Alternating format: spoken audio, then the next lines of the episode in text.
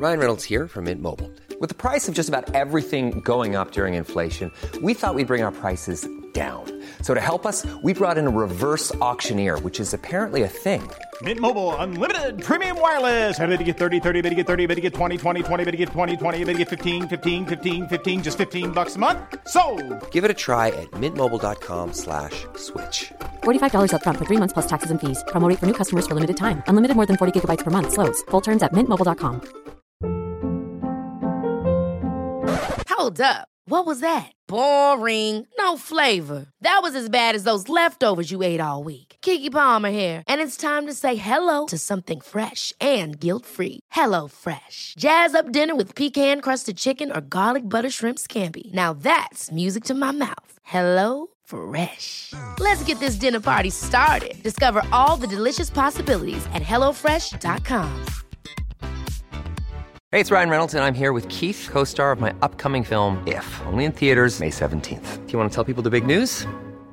All right, I'll do. Sign up now and you'll get unlimited for $15 a month and six months of Paramount Plus Essential Plan on us. Mintmobile.com slash switch. Upfront payment of $45 equivalent to $15 per month. Unlimited over 40 gigabytes per month. Face lower speeds. Videos at 480p. Active Mint customers by 531.24 get six months of Paramount Plus Essential Plan. Auto renews after six months. Offer ends May 31st, 2024. Separate Paramount Plus registration required. Terms and conditions apply if rated PG.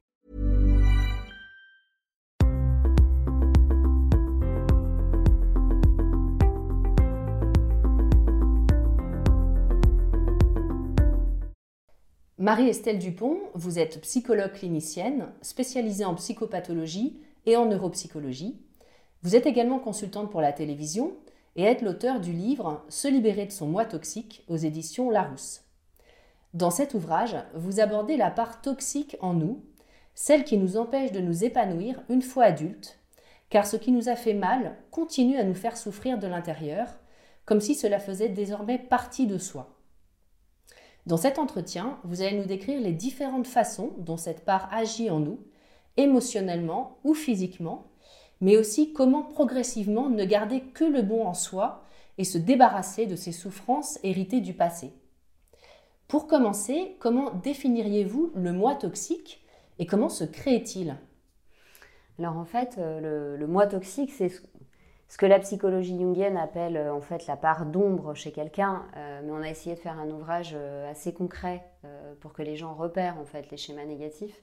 Le moi toxique, c'est cette partie de nous sédimentée mais toujours active, qui est faite de vieilles croyances, d'émotions, de schémas hérités du passé, des toutes premières relations qui nous ont conditionnés à certaines attitudes, certaines réactions.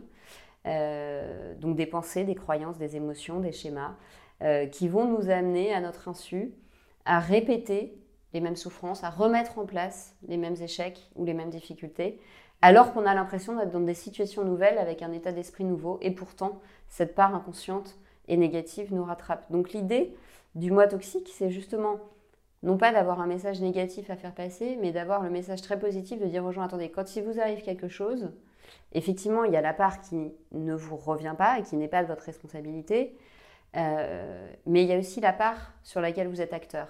Donc, où est ma responsabilité inconsciente? Qu'est-ce que j'ai remis en place, par exemple, pour euh, envoyer un, un message inconsciemment à quelqu'un que je pouvais potentiellement être une victime et retomber sur quelqu'un qui me parle mal, qui me traite mal, qui me harcèle au, au bureau, etc., etc.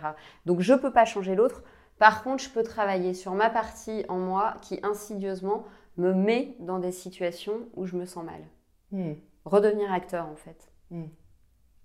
Euh, Vous évoquez les personnes qui se suradaptent, des personnes qui sont toujours en quête de perfection et qui sont en fait, on le découvre dans votre livre, des adultes traumatisés. Euh, Est-ce que vous pouvez nous expliquer le pourquoi de cette suradaptation et les effets négatifs sur le long terme? Alors, euh, en fait, un, un tout petit enfant, dans les expériences qu'il fait avec son environnement primaire, euh, va créer des connexions synaptiques dans son cerveau et son cerveau va s'organiser une architecture, non pas autour des événements positifs, non pas autour des événements négatifs, mais autour des événements récurrents. Donc, la chronicité d'un événement euh, va modeler chez l'enfant euh, des schémas, des schémas de pensée, des croyances Euh, et lorsqu'il a été traumatisé, lorsqu'il a été carence, alors un trauma, ça peut être en négatif, hein. ça peut être une négligence, ça peut être une carence d'affection, une carence de tendresse, euh, ça peut être aussi euh, un traumatisme visible avec des, des, coups, des cris, etc. Quand il est exposé de manière répétitive à des situations qui sont en inadéquation avec les besoins de son développement d'enfant, son cerveau fabrique des hormones de stress pour qu'il s'adapte en plus grande quantité que nécessaire. Cette hormone, c'est, pour le faire simple, il y en a d'autres, mais essentiellement du cortisol.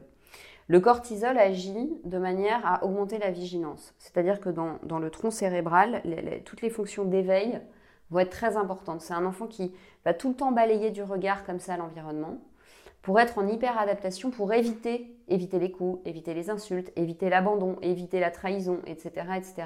Et donc, il va se, se, forger une espèce de, rôle de bon petit soldat qui est au garde à vous devant le réel pour pas faire de bêtises, pour pas qu'il lui arrive un malheur, pour pas perdre la confiance de l'adulte euh, ou du collègue ou du patron, etc. une fois adulte.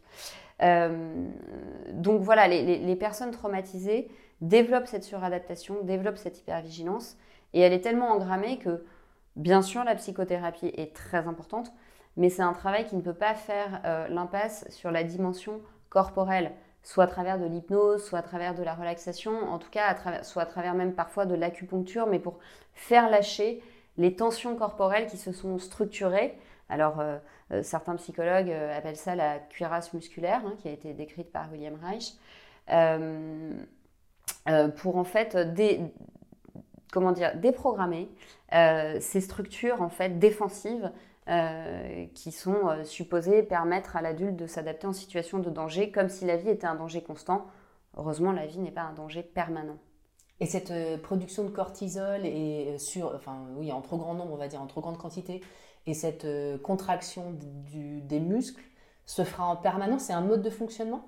Bah, C'est-à-dire que cette hormone va être tellement importante, tellement fortement sécrétée, qu'elle met le système sympathique, qui est le système en charge de l'action, de la contraction musculaire, de l'éveil, euh, elle le rend euh, trop actif et donc il ne peut plus euh, être en balance avec le système parasympathique, qui est la partie de notre système nerveux autonome en charge des fonctions de réparation, le sommeil, la digestion, etc., etc. Et donc ce sont des gens qui vous disent, mais j'ai souvent des douleurs, j'ai des réveils nocturnes, j'ai du mal à digérer, et pour cause, en fait, il y a tellement de cortisol cérébral qu'à 4 heures du matin, euh, ils ont des réveils et ils n'arrivent plus à se rendormir parce que le cerveau est trop éveillé.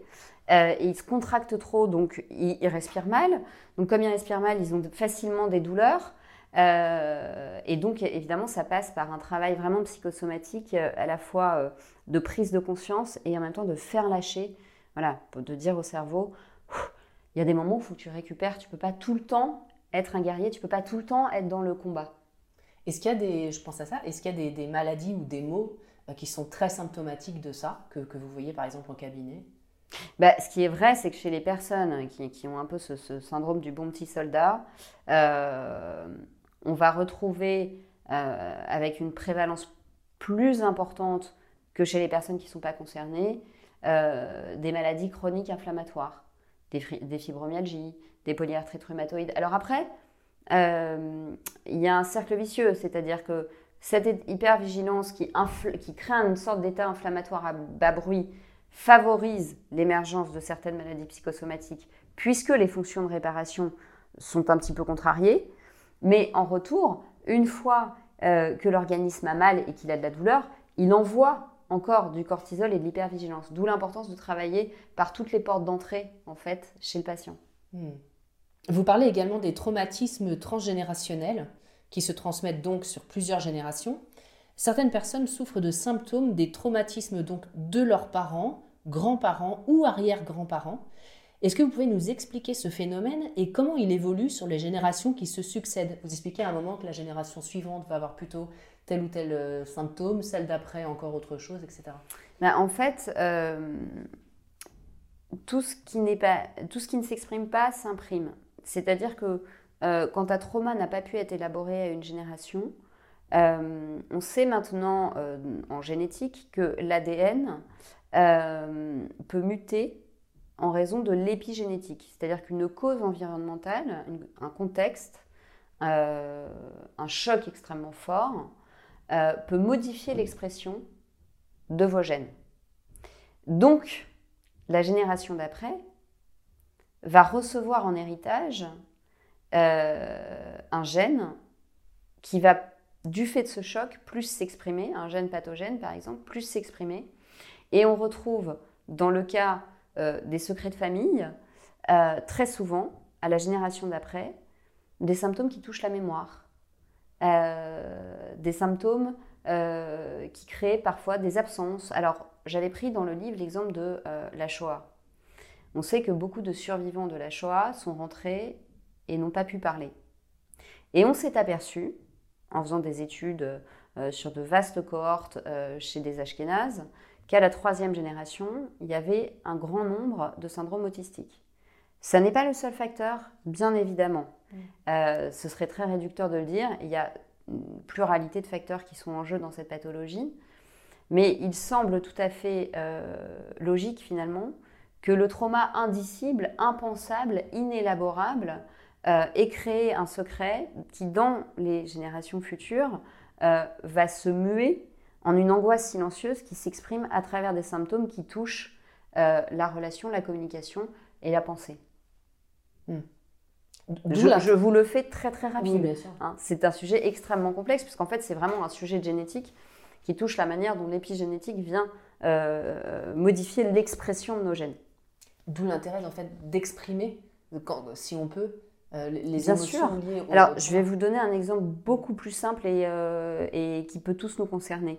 Euh, vous avez une vulnérabilité familiale au diabète.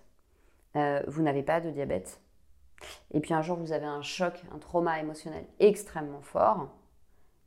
Et vous allez déclencher un prédiabète. Et ça, tous les endocrinologues qui ont l'habitude de voir des patients euh, en étant un petit peu ouverts à l'anamnèse de leur vie et ce qui leur arrive, savent très bien que euh, très souvent, euh, quand une maladie chronique se déclenche, il y a quand même une corrélation avec un choc traumatique à un moment donné. Hmm. En fait, on a, c'est comme si on avait des cartes du jeu, mais on joue pas avec les mêmes cartes au même moment de. Voilà. Et puis à un moment donné, il va y avoir une conjonction explosive, c'est-à-dire qu'avec euh, euh, la carte du gène qui était restée non exprimée, vous allez avoir en plus la carte d'un événement traumatique, plus la carte peut-être à ce moment-là d'une vulnérabilité psychique parce que euh, vous avez, vous êtes en pleine puberté ou vous venez d'accoucher, donc un état hormonal qui vous rend plus sensible, et bim, vous allez décompenser la maladie à ce moment-là. Hmm. On décompense aussi souvent la maladie au moment où on a le sentiment d'avoir perdu ses appuis. C'est-à-dire que le corps s'effondre euh, parce que quelque part, le psychisme doit tenir. Il ne peut pas s'effondrer. Pour ne pas s'effondrer, c'est comme si c'était le corps qui prenait en charge euh, de devenir fou. Pour, que le psychisme survive. Pour que le psychisme tienne. C'est ce qu'on appelle des profils psychosomatiques. C'est des gens qui vont jamais délirer, jamais faire en apparence une dépression, mais ce sera une dépression masquée, c'est-à-dire que ça se traduira euh, par des problématiques psychosomatiques très importantes et rebelles au traitement. Donc en fait, il faudra en plus du traitement vraiment une approche psychothérapique pour décharger le corps de l'émotion qui a été clivée, mise de côté.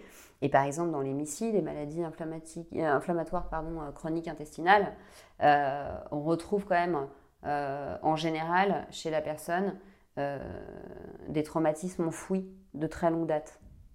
Est-ce qu'il y a des typologies de traumatisme par rapport à ça ou, peu importe?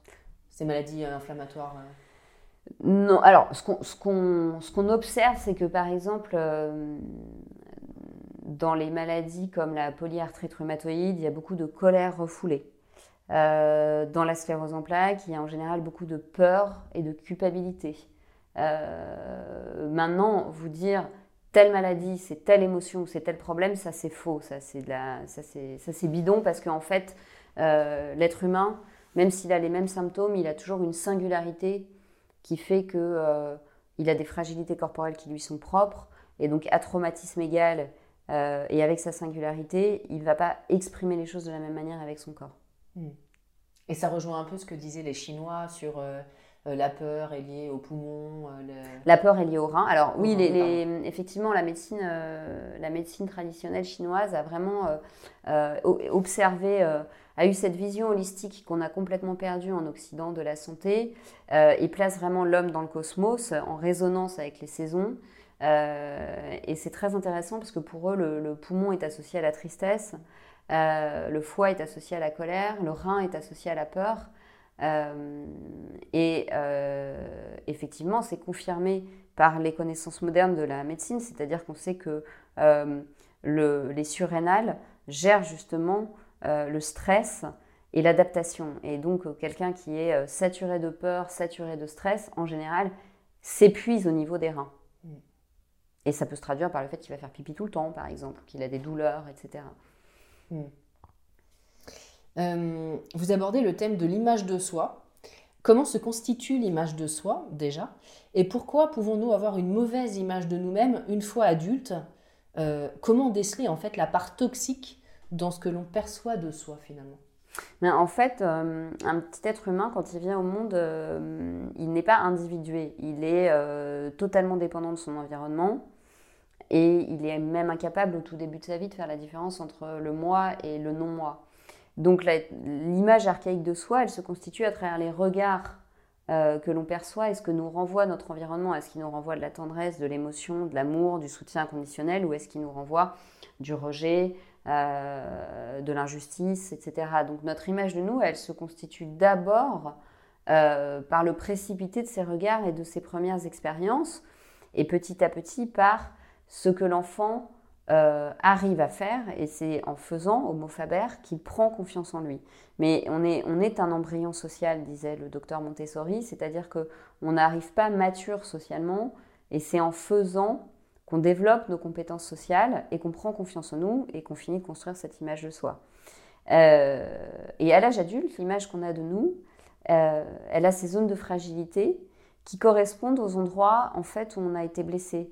Euh, vous connaissez sûrement cet ouvrage, ce best-seller de développement personnel. Alors, je ne, moi, je suis psychologue, je ne suis pas coach, je ne suis pas dans le développement personnel. Mais pour le coup, je trouve que ce travail de Lise Bourbeau qui a été fait sur les cinq blessures qui empêchent d'être soi-même euh, est vraiment euh, très, très intéressant et accessible à tous. Et elle décrit très bien de quelle manière on inévitablement, euh, parce que la vie euh, n'est pas euh, un long fleuve tranquille, on va être blessé, il va y avoir des choses qui ne seront pas appropriées dans notre toute petite enfance, ça c'est inévitable, même avec des parents très sains. Hein. Là, il ne s'agit pas de parler des, des, relations toxiques ou maltraitantes. et l'enfant va être blessé à des endroits qui peuvent être l'abandon, qui peuvent être le rejet, qui peuvent être la trahison, l'humiliation, l'injustice.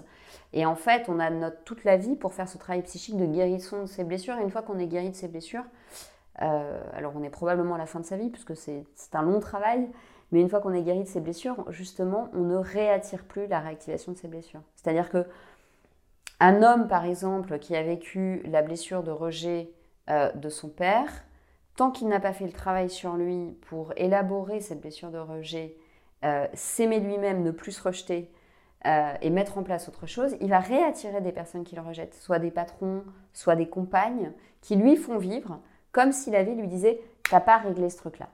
Est-ce que vous pouvez dire ça C'est un truc que j'ai jamais compris. Quand les gens disent on attire, concrètement, comment on fait en fait pour se retrouver dans une situation similaire? Inconsciemment, on va la rechercher, c'est ça? Alors, d'abord, il y a la part, euh, encore une fois, il y a la part de l'extérieur. Hein. Il ne faut pas non plus dire qu'on est euh, euh, tout puissant négatif et qu'on est entièrement responsable d'être tombé un jour. parce que alors dans ces cas-là, ça voudrait dire qu'il n'y a plus du tout de victime et que toute victime de viol a attiré le violeur. Ce n'est pas du tout mon propos. En revanche, on a une part d'inconscient en nous qui, tant qu'une plaie est ouverte, quand vous saignez, vous attirez le requin. Donc tant que notre plaie elle est encore ouverte, la personne toxique qui est dans un schéma où euh, elle a besoin de faire vivre de l'injustice pour se guérir de sa blessure d'injustice, elle va s'engouffrer dans votre blessure. Vous allez être séduit dans l'amitié, dans le boulot, dans l'amour, et vous allez avoir quelque chose à faire ensemble. Alors soit vous allez le transformer, vous allez vous vous positionner autrement, poser votre limite, la personne va sortir de son schéma de répétition et la relation va être sauvée, soit la relation n'aura eu comme fonction, finalement, c'est un peu cynique de dire ça comme ça, mais la, la relation n'aura eu comme fonction que de vous rappeler que vous n'aviez pas guéri cette blessure, de vous obliger à la guérir. Et si vous la guérissez mais que l'autre n'avance pas, que l'un des deux avance mais pas l'autre, la relation devra s'arrêter. L'amitié s'arrêtera, l'amour s'arrêtera, la collaboration s'arrêtera. Et ça, c'est donc tous les schémas de répétition. Les gens qui disent je tombe, par exemple, dans les relations amoureuses, qui disent je tombe toujours sur euh, des hommes comme ci, des hommes comme ça. Il faut surtout se poser la question mais qu'est-ce qui en moi va chercher ces gens Oui, parce qu'en fait, ce qu'on a vécu qui nous a fait mal, ça, il n'en reste pas moins que ça nous est familier. Donc, euh, la petite fille abandonnée par son père, euh, pour elle, l'image de l'homme qu'elle aime résonne avec l'abandon. Et donc, jusqu'à ce qu'elle ait guéri sa blessure, elle va retomber sur des mecs qui l'abandonnent, avec qui elle va mettre en place une dépendance affective et relationnelle, qui peut-être sera même ça qui fait fuir l'homme, parce que ce sera tellement oppressant pour lui d'avoir quelqu'un d'hyper insécure qu'il finira par partir. C'est de cette manière-là qu'on attire inconsciemment, en fait. C'est ça que ça veut dire, attirer inconsciemment. Mmh. C'est qu'on va rejouer. C'est comme les enfants, vous savez, qui essayent, ils mettent les carrés dans des ronds, et puis au bout d'un moment, ils comprennent que le carré, ça va dans un carré. Ben, en fait, notre psychisme, il est pareil. Tant qu'il n'a pas réussi à régler quelque chose, il le répète, jusqu'à ce qu'il se soit approprié la situation et qu'il l'ait dépassé, en fait.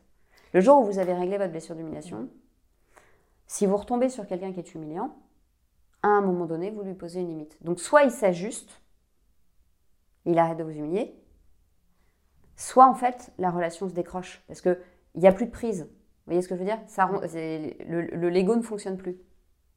Et en plus, c'est un cercle destructeur parce que, à force d'être dans des situations répétitives destructrices, On il y a un moment où on se dit, mais j'ai On perd problème, complètement sa confiance en soi. Oui. une d'où- fatalité. Mais d'où l'importance de se faire accompagner et d'où le fait qu'on ne peut pas faire tout le boulot sur soi tout seul parce qu'on a des points aveugles. Et nos blessures, ce sont nos points aveugles.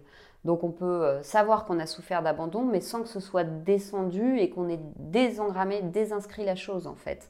Euh, et le fait d'avoir un thérapeute qui peut vous faire travailler sur ça, et parfois en utilisant, comme je le disais ponctuellement, de l'hypnose pour retrouver des souvenirs euh, enfouis qui ont mis en place ce schéma d'associer par exemple l'humiliation à l'attention d'un parent qui s'occupait jamais de vous, sauf pour vous rabaisser. Donc hop, comme par hasard, pour vous l'humiliation c'est de l'intérêt, donc vous tolérez l'humiliation parce que c'est mieux que de l'indifférence. Euh, ça, ça va se retrouver grâce, au- grâce à un témoin extérieur, euh, neutre, qui est votre thérapeute, qui peut vous le renvoyer et vous aider à le dépasser en fait. Oui, parce qu'en fait, ce que vous expliquez, c'est qu'il y a des associations qu'on a faites, mais dont on n'a pas conscience. Oui. Vous dites intérêt, euh, humiliation. Oui. Donc si je suis pas Amour, humiliée, on ne euh, me porte pas d'intérêt. Amour, euh, par exemple, euh, euh, amour, euh, maltraitance physique. C'est comme ça qu'il y a des personnes qui acceptent des choses. euh, Inacceptable. Mm. Parce qu'on leur a fait croire Mm. que c'était ça l'amour. Parce qu'on leur a dit c'est pour ton bien, que je t'humilie, que je te frappe, etc. Le jour où la personne peut comprendre que c'est pas ça l'amour et qu'elle a fait une association qui n'a. Elle a associé deux termes qui étaient opposés.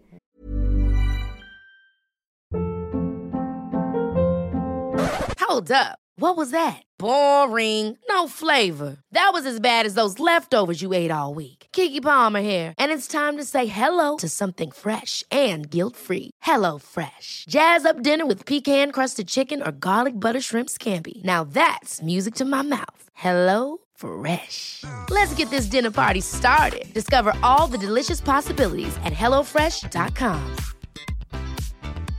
I'm Sandra, and I'm just the professional your small business was looking for. But you didn't hire me because you didn't use LinkedIn jobs. LinkedIn has professionals you can't find anywhere else, including those who aren't actively looking for a new job but might be open to the perfect role, like me.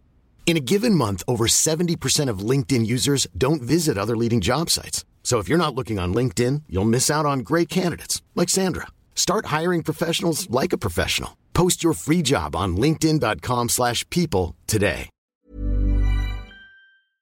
Elle peut se libérer de ça.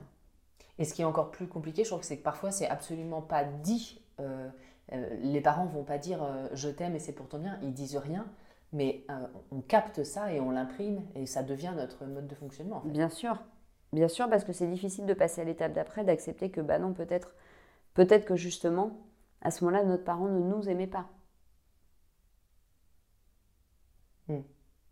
Pourquoi c'est si dur d'ailleurs Voire même qu'il ne s'aimait pas lui-même. Parce que est-ce que quand on s'aime, on peut faire du mal à son enfant? Je me pose la question. Je ne suis pas certaine. Je pense que quand on s'aime d'une manière non narcissique, non égotique, mais qu'on s'aime en tant qu'être humain, qu'on est bien avec soi, il est impossible de faire du mal à son enfant. On, fait du mal, on blesse, on, est, on aura des mauvais souvenirs de temps en temps, mais on ne lui fait pas sciemment du mal, on ne peut pas l'humilier. Pour moi, un parent qui humilie son enfant, c'est forcément un parent qui est mal, euh, qui, qui s'aime pas au bon endroit, qui s'aime de manière égotique et narcissique, mais qui ne s'aime pas, euh, qui ne s'aime pas dans son rôle de parent, qui n'a rien compris de son rôle de parent. Et pourquoi, s'il s'aime pas, il ne peut pas aimer son enfant? Ah, je dis pas qu'il n'y a pas des parents qui sont pas bien avec eux-mêmes. Euh, bien sûr qu'il y a des parents pas bien avec eux-mêmes qui aiment leur enfant. Ce que je dis, c'est qu'il y a certains comportements euh, de maltraitance où, in fine, on peut se poser la question, on se dit, mais si cette personne était réellement euh, bien avec elle-même, elle n'aurait pas choisi d'avoir des comportements sadiques, diaboliques, destructeurs. Parce que finalement, si je m'aime en tant qu'être humain dans ma condition d'être humain, j'ai une intelligence du cœur et pas seulement une intelligence intellectuelle, qui fait que je vais préserver le lien affectif, a fortiori, avec ma progéniture. C'est-à-dire qu'on est des mammifères quand même. On ne voit pas dans le règne animal euh, des chatons qui se font particulièrement sadiser par leur papa chat. Donc il y a quelque chose qui est contre nature dans le fait de s'en prendre à son enfant. Euh, donc on peut se dire que ces personnes ne sont pas bien avec elles-mêmes en tant qu'être humain. Elles, peut-être qu'elles s'adorent, qu'elles sont la plus belle, que c'est la Castafiore, que c'est euh, miroir mon beau miroir, que c'est des mères ultra narcissiques ou des pères ultra narcissiques. Mais c'est pas s'aimer en fait. Quand on s'aime, on n'a pas besoin d'être ultra narcissique. Hmm. Euh, alors vous développez le thème de la maltraitance et du parent pervers.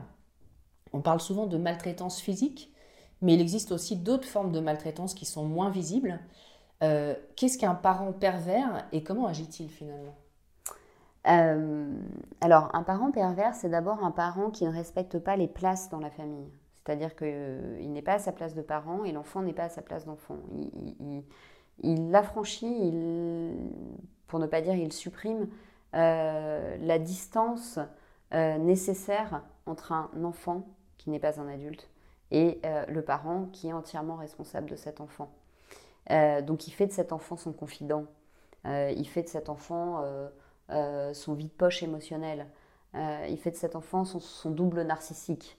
C'est pas de l'amour de dire ah mais mon fils est le plus beau et puis de toute façon il est comme moi donc tout va lui réussir dans la vie. On n'aide pas du tout un enfant parce qu'en fait on lui laisse pas sa place d'enfant. On est dans une l'enfant devient le prolongement narcissique de son père donc il n'a pas d'autre choix euh, que, de, que de rentrer dans cette espèce de fusion narcissique mortifère où ils se regardent en miroir euh, et où ils excluent le monde extérieur. Donc euh, un parent pervers isole son enfant, soit par des propos glorifiants, soit par des propos humiliants, parfois les deux alternativement, avec des injonctions paradoxales. Vous pouvez préciser ce que c'est qu'une injonction Alors, une injonction paradoxale, c'est un jeu pervers qui consiste à mettre la personne en échec. C'est-à-dire qu'on lui demande dans le même temps deux choses qui sont impossibles à réaliser. Par exemple, euh, une victime d'inceste à qui la mère dit euh, Ça n'a jamais eu lieu, mais je t'interdis d'en parler. Effectivement, c'est paradoxal. Donc si ça n'a jamais eu lieu, pourquoi m'interdis-tu d'en parler?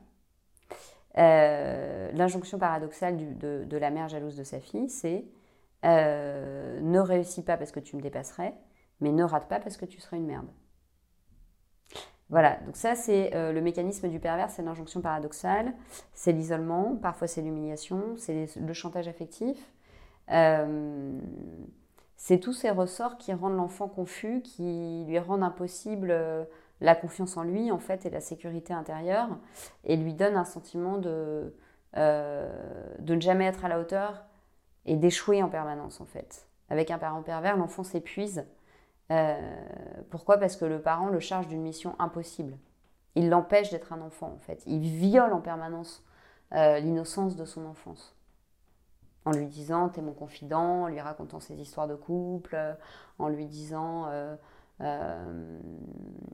tous les autres sont des manipulateurs, fais attention. Donc en, en coupant en lui les ailes du désir d'aller vers autrui, parce qu'évidemment, le parent pervers sait très bien que si l'enfant investit d'autres liens avec des adultes de confiance, il va perdre de sa suprématie et de son hégémonie sur cet enfant et il ne pourra plus le manipuler. Et qu'est-ce que ça va donner euh, sur cet enfant euh, manipulé par un parent pervers, euh, sur sa personnalité une fois adulte? Bah, ce sera un enfant, ce sera un futur adulte qui aura énormément de peur en lui en fait. D'abord parce qu'il n'aura pas une image réaliste de lui-même, il n'aura pas une image stable de lui-même. Donc très souvent, euh, il est possible qu'il tombe sur des personnes qui lui disent mais t'es borderline parce que ton image de toi est instable. En fait, c'est une personne traumatisée, ça n'est pas une personne borderline. Ça ne veut pas dire que sa structure de personnalité est borderline. Ça veut dire que c'est une personne traumatisée dont l'image de lui est inaccessible ou instable. Un parent pervers, c'est comme un miroir brisé. Un petit enfant, il se voit dans les yeux de sa mère. Il voit l'amour. Donc là, il peut constituer je suis aimable. Dans les yeux du parent pervers, il voit l'évitement, il voit la rage narcissique, il voit la glorification. Donc il voit que des choses en fait qui n'ont rien à voir avec ce qu'il est lui. Donc n'ayant pas une image de lui stable, adulte, bah, il va naviguer en eau trouble tout le temps parce qu'il aura tout le temps peur, il ne saura pas où il met les pieds. Euh, et puis, euh, il est possible qu'il réattire aussi ça inconsciemment et qu'il se retrouve face à des personnes perverses parce qu'il connaît ce truc-là, il a appris à baigner dedans. Euh, donc, donc c'est une personne qui devra travailler sur ses peurs, sur son image d'elle-même, euh, sur euh, l'apprentissage d'une communication en fait euh, claire avec l'autre parce que le parent pervers vous empêche de poser vos limites puisqu'il vous dit en permanence que ce que vous avez vu n'existe pas et que ce que vous n'entendez pas, il vous l'a dit.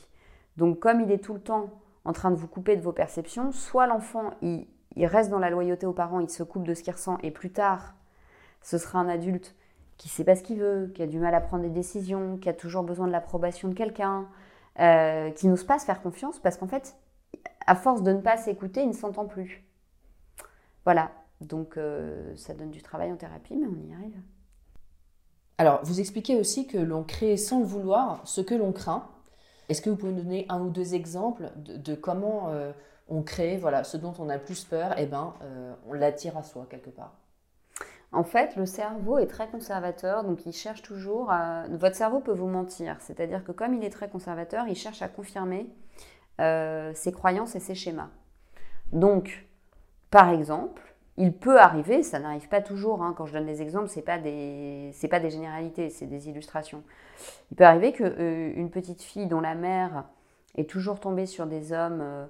Euh, qui la trahissait, qui partait, qui la trompait, etc., que cette petite fille euh, pense en toute honnêteté euh, qu'elle a trouvé autre chose, mais elle a tellement peur, et c'est là que je dis on crée ce qu'on craint, elle a tellement peur d'être à nouveau trahie, trompée, etc., que par ses, par ses attitudes, elle va finir par générer ce comportement soit par attirer un homme infidèle, soit par générer ce comportement, parce qu'elle aura tellement peur, elle sera tellement intrusive, elle sera tellement en train de surveiller son homme, que cet homme va étouffer. Et c'est comme si elle lui avait assigné inconsciemment dans le scénario de vie le rôle que son père avait. Et donc elle va confirmer la croyance que sa mère a induite chez elle sans le vouloir, que les hommes sont forcément infidèles, menteurs, etc. etc. Alors que consciemment, si ça se trouve, elle aura réussi à mettre en place une relation avec un homme qui, a priori, n'avait jamais trompé. Hmm. Voilà, et pourtant, on peut créer ce qu'on craint. C'est-à-dire quelqu'un qui vous dit en permanence, mais de toute façon, tu vas me quitter, tu vas finir par me quitter. Comme il est persuadé qu'il va se faire lourder, il fait pas d'effort. Comme il fait pas d'effort, il n'investit pas la relation. Comme il n'investit pas la relation, au bout d'un moment, sa nana en a marre, et qu'est-ce qu'elle fait? Elle le quitte. Tu crées ce que tu crains. Tu es tellement persuadé toi-même que de toute façon, tu allais te faire larguer, hmm. que tu t'es conduit de quelle manière? De manière à te faire larguer. C'est QFD. Donc, t'es malheureux là, mais ton inconscient, il a confirmé son schéma. D'où l'importance d'aller déverrouiller les croyances, parce qu'on va toujours chercher à avoir raison inconsciemment. On va toujours chercher à confirmer notre croyance. Donc, si vous grandissez dans un environnement dépressif qui vous dit que euh, tout est affreux, que, euh, euh, etc., vous allez tout le temps aller confirmer cette croyance, mais du coup, vous n'allez pas voir le beau de la vie. Et alors, c'est pas simple parce qu'il y a, j'imagine, beaucoup de croyances qui sont complètement inconscientes. Oui, bien sûr. Bah, euh, euh, ça, c'est l'intérêt de la psychothérapie analytique par rapport à une psychothérapie comportementale. C'est qu'on va, va pas travailler que sur les comportements, on va travailler sur les schémas qu'il y a derrière. Alors, non, un praticien dirait c'est pas vrai, on travaille sur la croyance qu'il y a derrière, mais c'est pas Je dirais que ce sont des croyances, mais ce ne sont pas les blessures fondamentales qui génèrent euh, ces croyances négatives. Hmm. Comment réinformer le corps autrement de justement euh, ce qu'il a vécu euh, dans la toxicité de ce que vous expliquez tout à l'heure avec le cortisol, etc. et le libérer de ses souffrances? Vous parlez de détox émotionnel. Qu'est-ce que c'est? En fait, je pense qu'il y a déjà une, fonction extrêmement importante de la parole en thérapie. C'est-à-dire que la parole qu'on pose en thérapie, c'est pas la même chose que euh, le fait de se confier à, des copains. Euh, le thérapeute, il a une formation, euh, il a une position aussi de neutralité qui fait que comme vous ne le voyez pas dans votre sphère personnelle, vous n'avez pas peur de son jugement. vous ne vous culpabilisez pas de lui prendre du temps parce que vous le payez et que c'est un cadre professionnel. Et il se passe quelque chose, ça s'appelle l'alliance thérapeutique, il se passe quelque chose entre... C'est pour ça qu'un thérapeute choisit son patient et qu'un patient choisit son thérapeute. Euh, c'est pas interchangeable, on peut pas... Euh, euh, on peut pas, comme chez le dentiste, éventuellement avoir l'assistant qui remplace au pied levé, parce que c'est c'est au sein de cette relation et de cette alliance thérapeutique qu'on va revivre, retraverser certaines peurs, certaines choses qu'on projette sur l'autre, mais j'ai peur qu'il me juge si je dis ça, etc. Et le thérapeute va s'en saisir. S'il a une petite formation analytique, il va analyser ce transfert, ce contre-transfert, cette relation, si besoin, à certains moments, pour dire mais pourquoi vous avez tout le temps peur? Est-ce qu'il y avait quelqu'un qui était menaçant quand euh, vous commenciez à parler de vos émotions? Et là, en fait, on comprend comment on s'est construit. Il y a des souvenirs qui reviennent. Euh, donc la parole se libère. Le fait d'avoir un témoin bienveillant, empathique, mais pas euh, complaisant, qui ne, vous, qui, ne vous met pas dans une posture victimaire, mais qui vous dit en fait c'est normal que vous vous sentiez comme ça parce qu'il y a eu ça avant et voilà maintenant comment vous pouvez vous positionner autrement. Euh, c'est extrêmement libérateur, extrêmement soulageant, c'est déculpabilisant. Donc déjà la parole, les patients le disent, ils disent je dors mieux, pardon, je dors mieux euh, ou euh, bah tiens je digère plus facilement parce qu'en fait on dénoue des choses qui étaient comprimées, qui étaient compressées, qui restaient au niveau de la somatisation. Et puis après, comme je le disais, il y a d'autres outils. Alors moi je suis formée à la psychothérapie, je ne me suis pas formée à l'hypnose, je ne me suis pas formée à l'EMDR. Mais il y a, d'autres outils et d'autres praticiens vers qui je peux orienter en complément mais pour certains patients, ce qui va compléter, ça va être par exemple de faire du yoga pour faire recirculer en fait l'énergie dans leur corps et remettre leur mental euh, hypertrophié dans leur incarnation, se réenraciner en eux-mêmes, retrouver leur perception corporelle, retrouver leur rythme corporel. Donc après, chaque patient a aussi sa singularité, ce qui lui parle. Ça n'a rien de faire faire du yoga avec quelqu'un d'hyperactif euh, qui va s'ennuyer et que le yoga va justement stresser encore plus. Mais euh, et puis, euh, à contrario, il y, a des gens qui ont des troubles de l'attention et qui arrivent par le yoga à énormément augmenter leur concentration. Donc, chaque patient est différent. Mais voilà, il y a toute une gamme d'outils, et notamment la kinésiologie qui, quand elle est bien pratiquée, n'est pas du tout du charlatanisme, mais au contraire, permet de voir de quelle manière se sont structurés des blocages corporels liés à des blocages émotionnels. En, en quelques mots, vous pouvez expliquer ce qu'est la kinésiologie? Comment ça fonctionne? Alors, moi, je pratique pas du tout la kinésiologie, mais on pourrait le résumer en disant que c'est une, c'est une lecture du corps.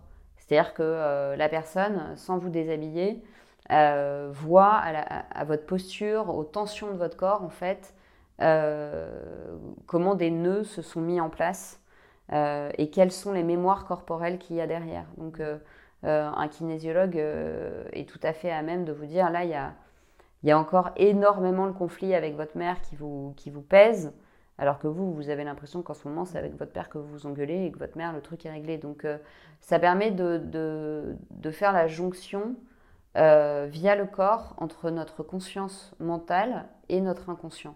Parce que l'inconscient est dans le corps. Hmm. Euh, vous conseillez également de faire un bilan de sa personnalité pour savoir qui nous sommes vraiment et ce qui nous correspond Comment est-ce qu'on fait ça? Ben, En fait, euh, le connais-toi toi-même socratique, je pense qu'il a vraiment été oublié alors qu'il est fondamental. C'est-à-dire que notre personnalité, c'est notre véhicule pour l'existence. C'est-à-dire qu'on va conduire notre vie en fonction de nos traits de personnalité. Introverti, extraverti, euh, euh, inventeur, gestionnaire, voilà. Et le fait de bien connaître ces grands types de personnalités qui ont été très bien décrits par Carl Gustav Jung, ça a donné lieu à un test très connu qui s'appelle le MBTI, mais qui n'est pour moi pas suffisant pour connaître la personnalité profonde, parce que c'est un, c'est un juste diagnostic des comportements et des réactions des gens, mais pas de la personnalité profonde, euh, qui celle-là peut être appréhendée par d'autres tests. Bah, bien se connaître, c'est important, parce que si vous ne savez pas qui vous êtes, vous ne savez pas comment aller là où vous voulez aller. Vous ne savez pas quels sont vos points forts, vous ne savez pas quels sont vos points faibles. Un introverti, un extraverti, ils ne vont pas arriver au même endroit de la même manière. Il ne faut pas utiliser un extraverti, il va aller chercher du, soutien social. Un introverti, il va peut-être envisager toutes les solutions tout seul dans sa tête et au dernier moment aller vers les autres.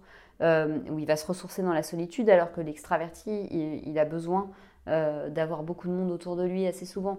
Donc, euh, ce n'est pas les mêmes stratégies et le fait de, savoir comment on fonctionne, de bien connaître sa personnalité, d'abord, c'est extrêmement libérateur parce qu'on ne se culpabilise plus de ne pas s'entendre avec certaines personnes. On comprend qu'il y a des incompatibilités et que ce n'est pas la peine de s'associer avec quelqu'un qui a un profil incompatible avec le nôtre.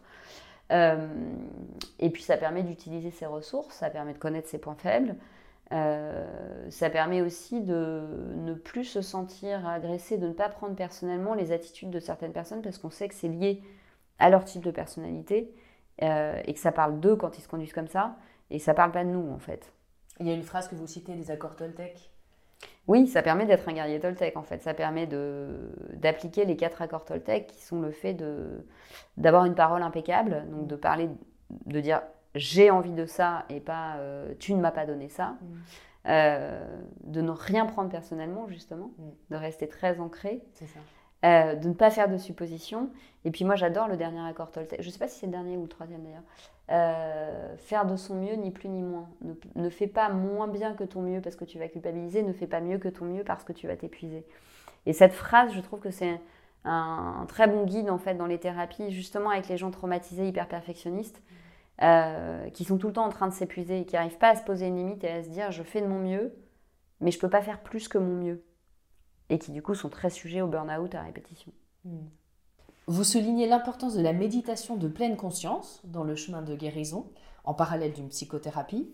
Pourquoi est-ce que c'est si important et quels impacts du coup a cette méditation de pleine conscience sur le moi toxique? Alors, moi, la plupart de mes patients, ils font ils, font pas spécialement de méditation, euh, la grande majorité, et ça les empêche pas euh, d'avancer.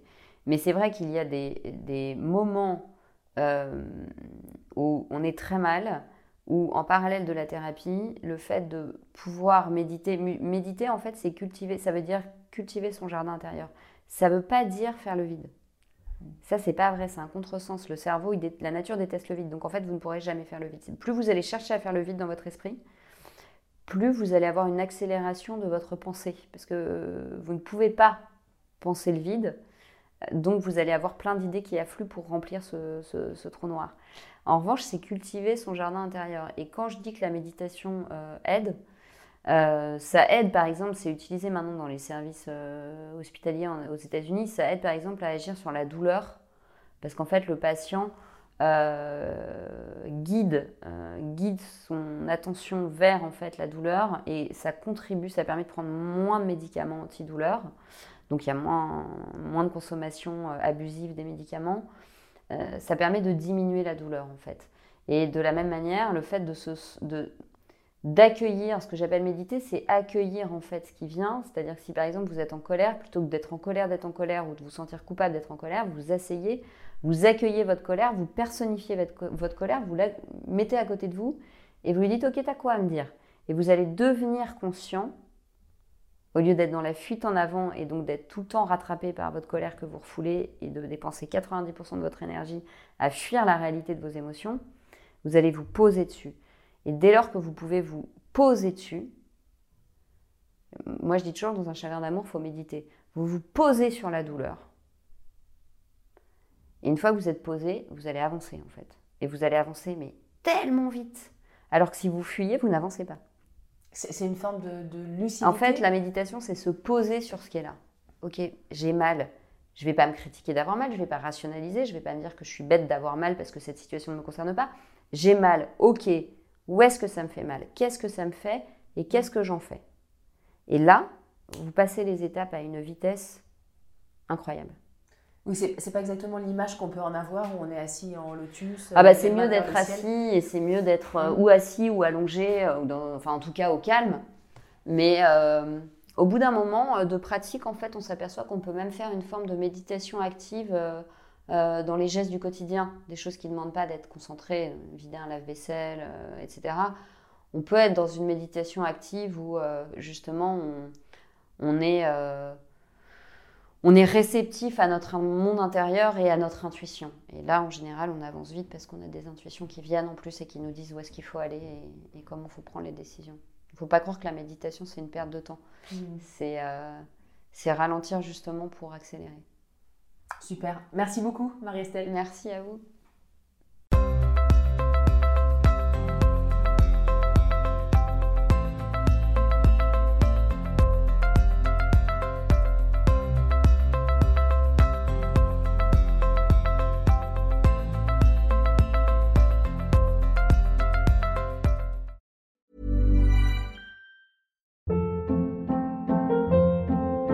Hold up. What was that? Boring. No flavor. That was as bad as those leftovers you ate all week. Kiki Palmer here, and it's time to say hello to something fresh and guilt-free. Hello Fresh. Jazz up dinner with pecan-crusted chicken or garlic butter shrimp scampi. Now that's music to my mouth. Hello Fresh. Let's get this dinner party started. Discover all the delicious possibilities at hellofresh.com.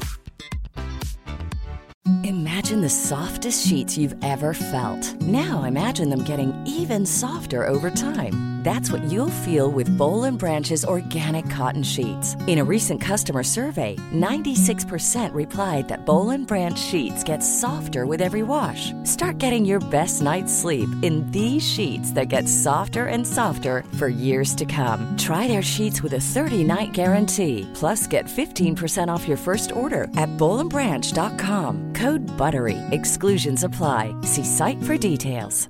Hey, it's Paige DeSorbo from Giggly Squad. High quality fashion without the price tag. Say hello to Quince.